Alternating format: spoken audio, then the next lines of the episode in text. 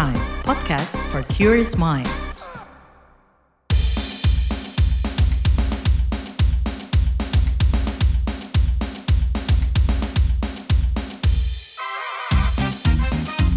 What's Trending KBR Pagi, siaran pagi radio paling update.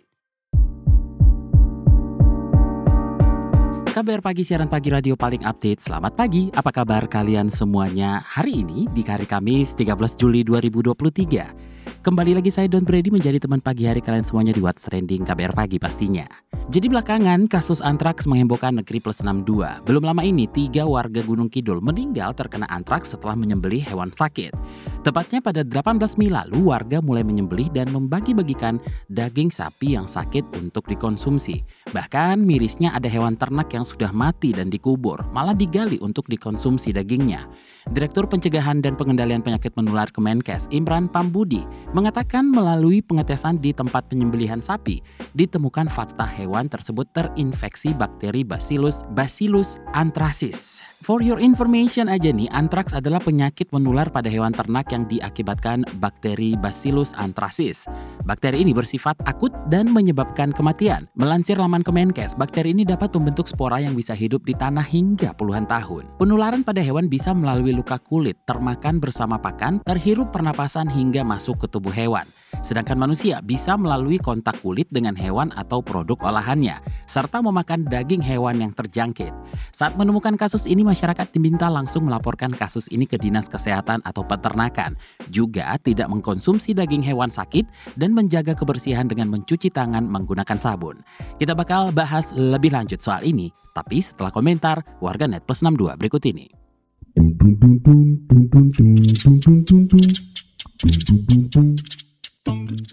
Kita ke komentar at Arya XX. Anjing kucing rame rabies, sapi kambing rame antraks. Piye to iki?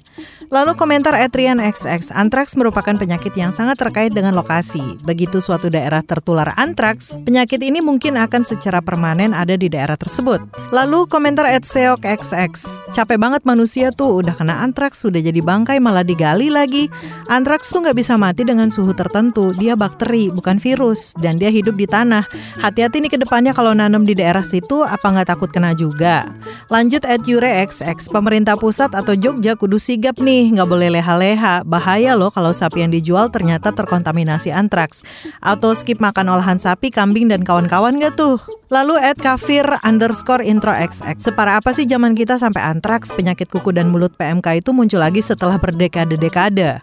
Komentar at nggak bikin XX. Antraks tergolong masih bisa dikendalikan lewat penanganan antibiotik. Sementara rabies yang jelas-jelas zoonosis mematikan pun beberapa masyarakat masih acuh soal vaksinasi. Ke komentar at outnairam underscore XX. Ganjar gencarkan vaksinasi ternak untuk antisipasi penyebaran penyakit antraks, menginstruksikan dokter hewan dan penyuluh agar mengecek hewan ternak dan melakukan upaya pencegahan dengan penyuntikan vaksin antraks. Dan terakhir komentar at Abida XX, sebagai anak peternakan, aku jadi mikir apakah aku harus bikin thread soal bahaya antraks, based on jurnal ilmiah terakreditasi dan bereputasi tentunya.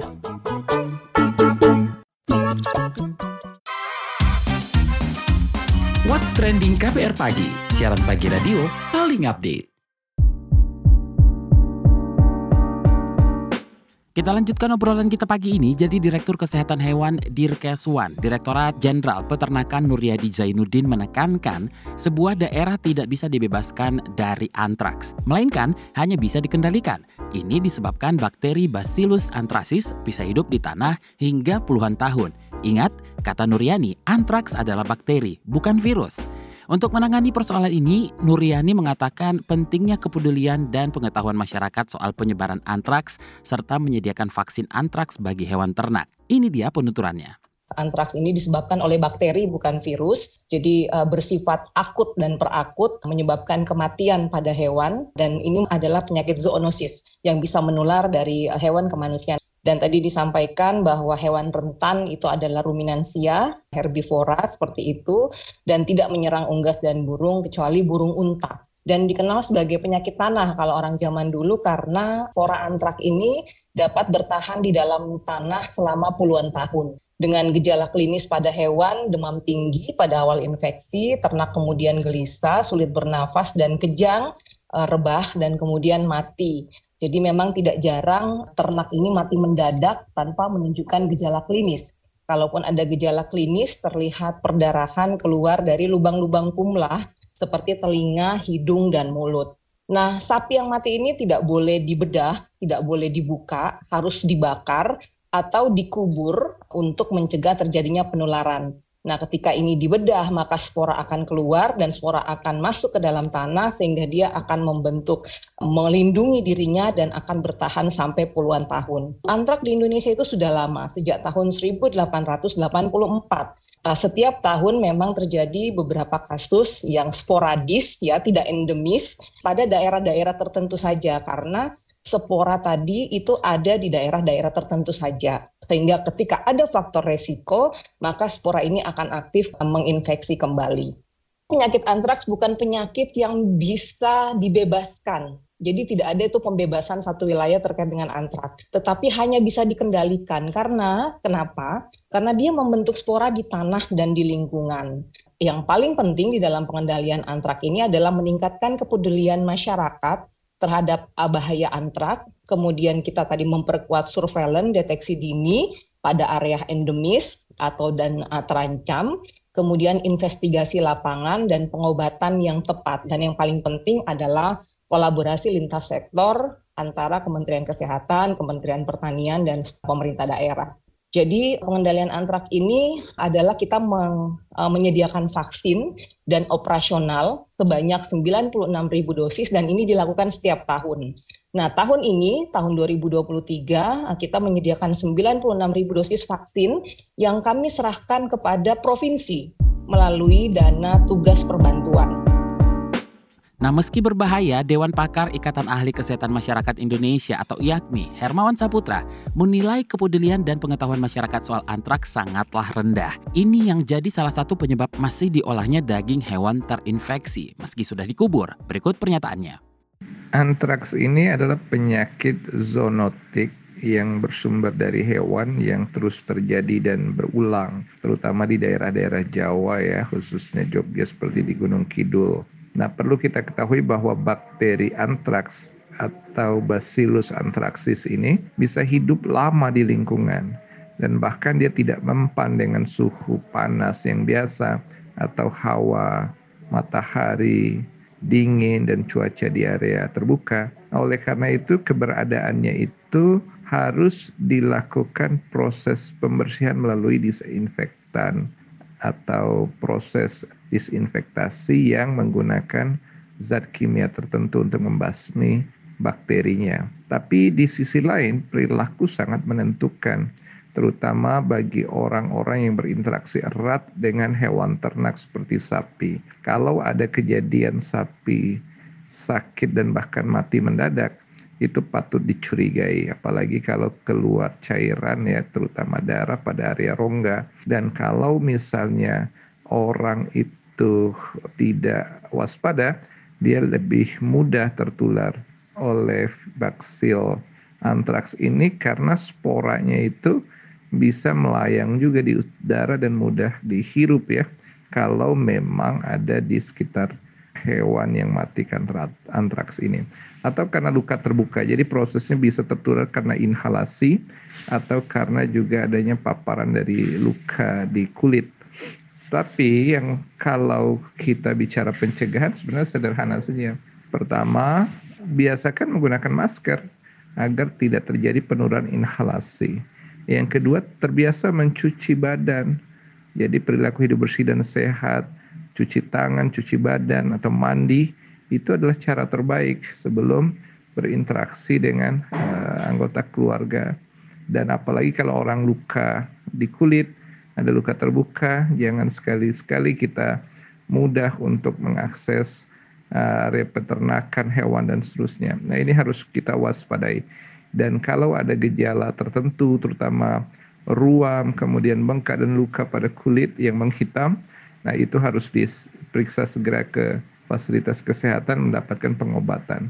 Ini adalah cara kewaspadaan yang paling mungkin ya. Memang kalau kita bicara kewaspadaan pengetahuan, masyarakat masih rendah ya dan menganggap antraks ini hanya penyakit sepele yang kadang bisa hilang begitu saja. Padahal sebenarnya antraks ini perpaduan dari pengetahuan yang rendah dengan resiko lingkungan dan karena bakteri yang bisa bertahan lama di uh, sekitar hewan yang terpapar antraks ini.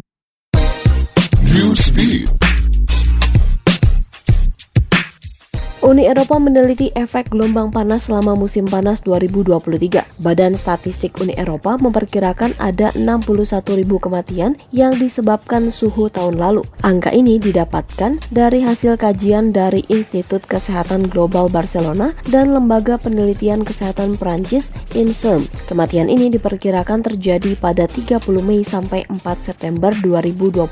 Meski tidak ada pendataan sebelumnya, penelitian ini dilakukan lantaran suhu panas yang kian meningkat setiap tahunnya. Tak hanya memprediksi kematian pada 2022, peneliti juga memprediksi jumlah kematian pada 2050 yang berpotensi mencapai 120 ribu orang. Bank asal Amerika Serikat Goldman Sachs memperkirakan India mampu mengungguli perekonomian AS di 2075.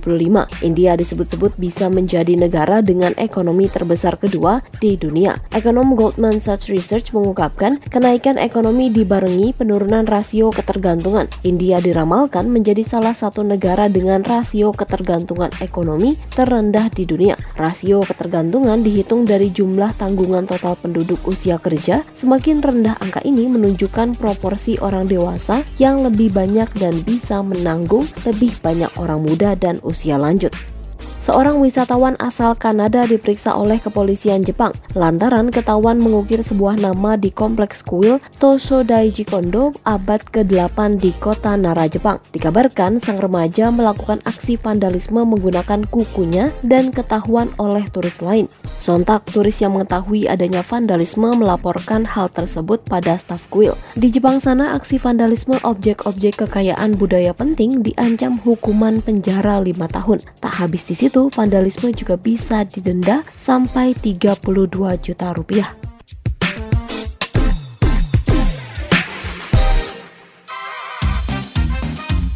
What's Trending KPR Pagi, siaran pagi radio paling update.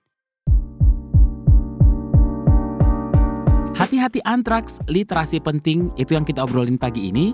Nah, epidemiolog dari Universitas Griffith Australia Diki Budiman menganggap berbagai informasi soal antraks perlu disebarkan ke masyarakat. Sebab masih banyak kesalahpahaman yang perlu diperbaiki. Lebih lanjut langsung aja kita obrolin.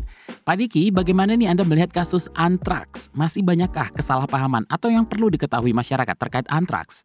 Ya saya kira perlu diketahui oleh publik ya bahwa sangat penting karena Indonesia adalah negara yang cenderung ya endemik antraks ini ya, ada ya, dan bahkan mungkin bagian dari beltnya antraks ya. Seperti halnya di Australia pun demikian ya. antraks ini susah juga hilangnya ya, karena begini spora ya. Jadi spora ini kayak katakanlah kayak debu begitulah ya.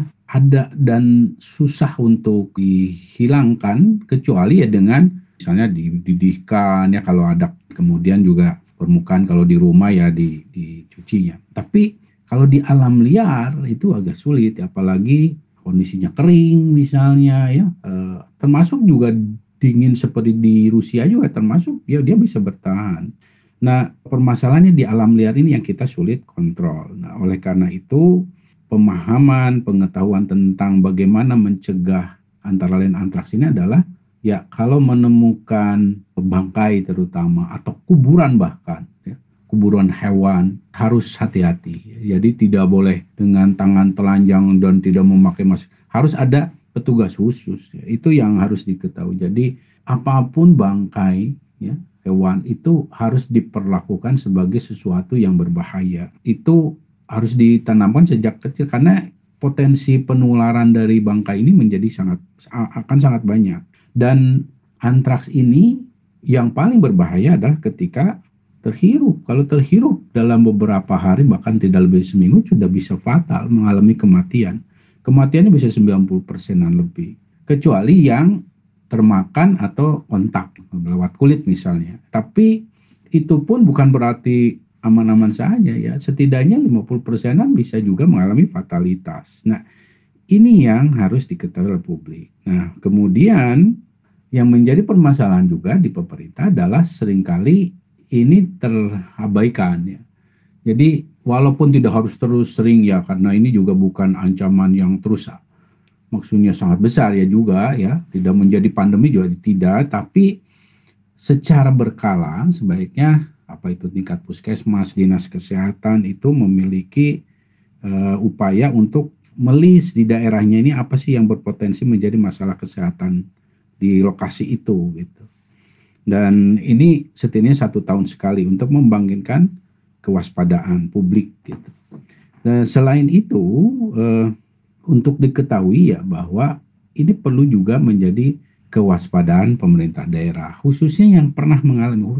Kalau Jogja itu kan ya daerah daerah kering ya Jogja ataupun mungkin Tangerang misalnya menurut saya Jawa ini salah satu yang ini ya sangat rawan ya khususnya daerah-daerah keringnya ya nah ini perlu ya untuk mengadvokasi pada pemerintah daerah tentang pendekatan One Health. One Health ini adalah kesehatan ya manusianya, ya hewannya ya, lingkungannya gitu. Ini yang sangat amat penting difahami. Dan selanjutnya saya ingin sampaikan ya bahwa sekali lagi satu kasus antar itu harus jadi KLB ya maksudnya satu harus jadi KLB bukan berarti wah bahaya tapi harus jadi keseriusan gitu dan harus tuntas ini dari mana sum asal usulnya supaya bisa diputuskan rantainya gitu. Apakah daging hewan yang kasus antraksnya benar-benar tidak boleh dimakan?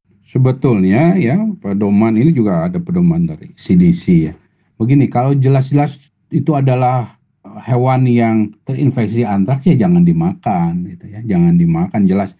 Namanya kalau hewan itu sudah sakit ya jangan dikonsumsi itu sebetulnya ya. Bukan perkara benar-benar nggak bisa hilang nggak bisa tapi sebaiknya tidak ya, ya saya tidak menyarankan.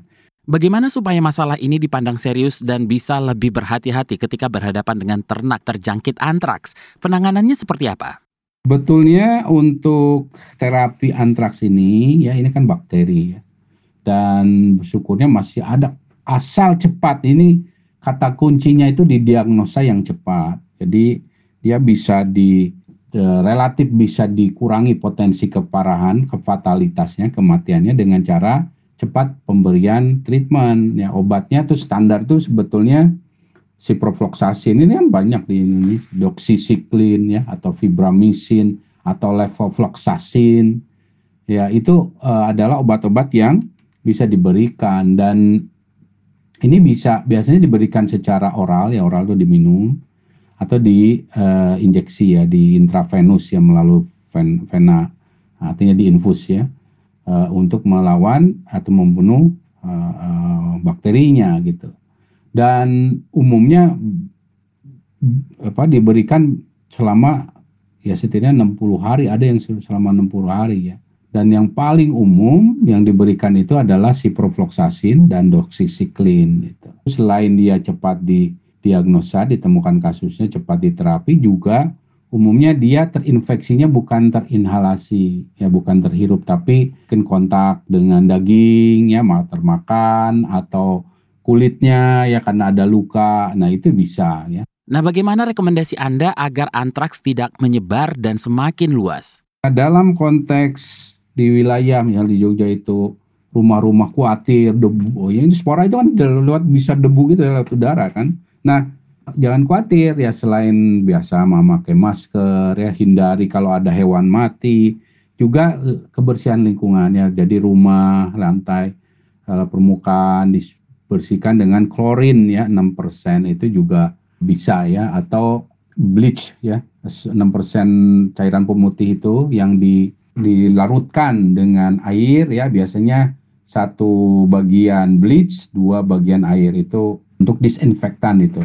Atau juga untuk alat-alat ya uh, ya dilakukan auto autoclaving itu namanya. Jadi ini bisa me membantu untuk me mencegah ya. Dan tadi menambahkan jadi kalau bicara dari gejala ya tidak bisa langsung dikatakan oh itu pasti antrak ya bisa ini perlu pemeriksaan dokter juga dengan riwayat ya. Dan makanya umumnya kalau kasus antak ya terlambat ya di diagnosa apalagi minim eh, kemampuan deteksi dini ya. Karena gejalanya hampir sama ada demam nyeri dada atau nggak enak dada ya napas sesak atau pendek ada dizzy-nya kayak orang ini ya, kayak orang ngelindur gitu ada. Selain tentu batuk sampai muntah nyeri kepala, bisa sampai sampai hebat ya. Dan sejauh ini untuk diketahui ya, eh, antraks ini bukanlah penularan penyakit yang ditularkan antar manusia enggak. Jadi dia dari hewan. Jadi kalau orang itu sudah terinfeksi antraks, dia nggak akan bisa menginfeksi orang lain ya. Dia bukan begitu. Ya, jadi bukan kayak flu atau kayak covid enggak. Dia antraks itu dari dari hewan. Terima kasih epidemiolog dari Universitas Griffith Australia, Diki Budiman.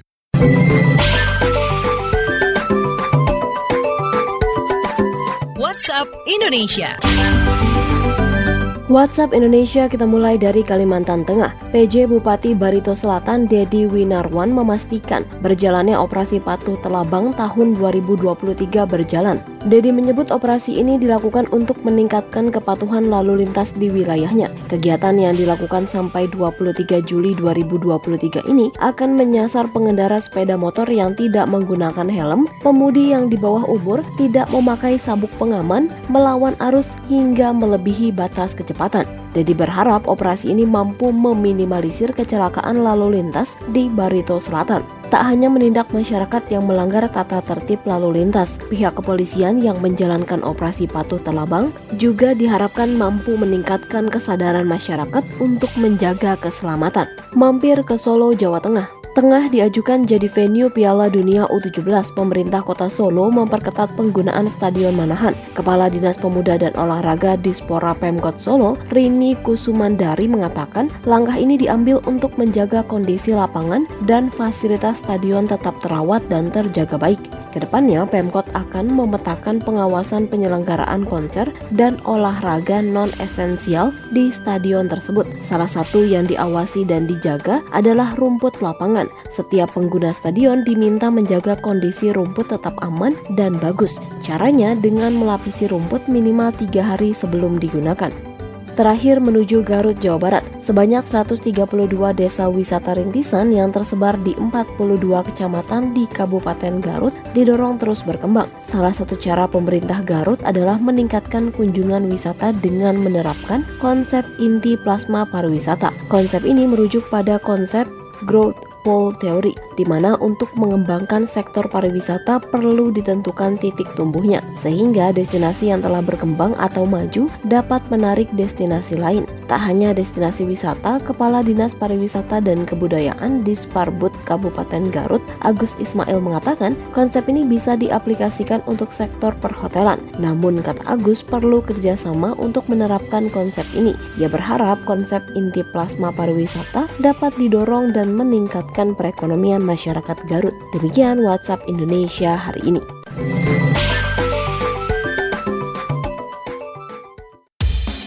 Terima kasih sudah mendengarkan What's Trending KBR Pagi. Jangan lupa tetap dengarkan podcast What's Trending di kbrprime.id dan di aplikasi mendengarkan podcast lainnya. Dan Brady pamit. Besok kita ketemu lagi. Stay safe. Bye-bye.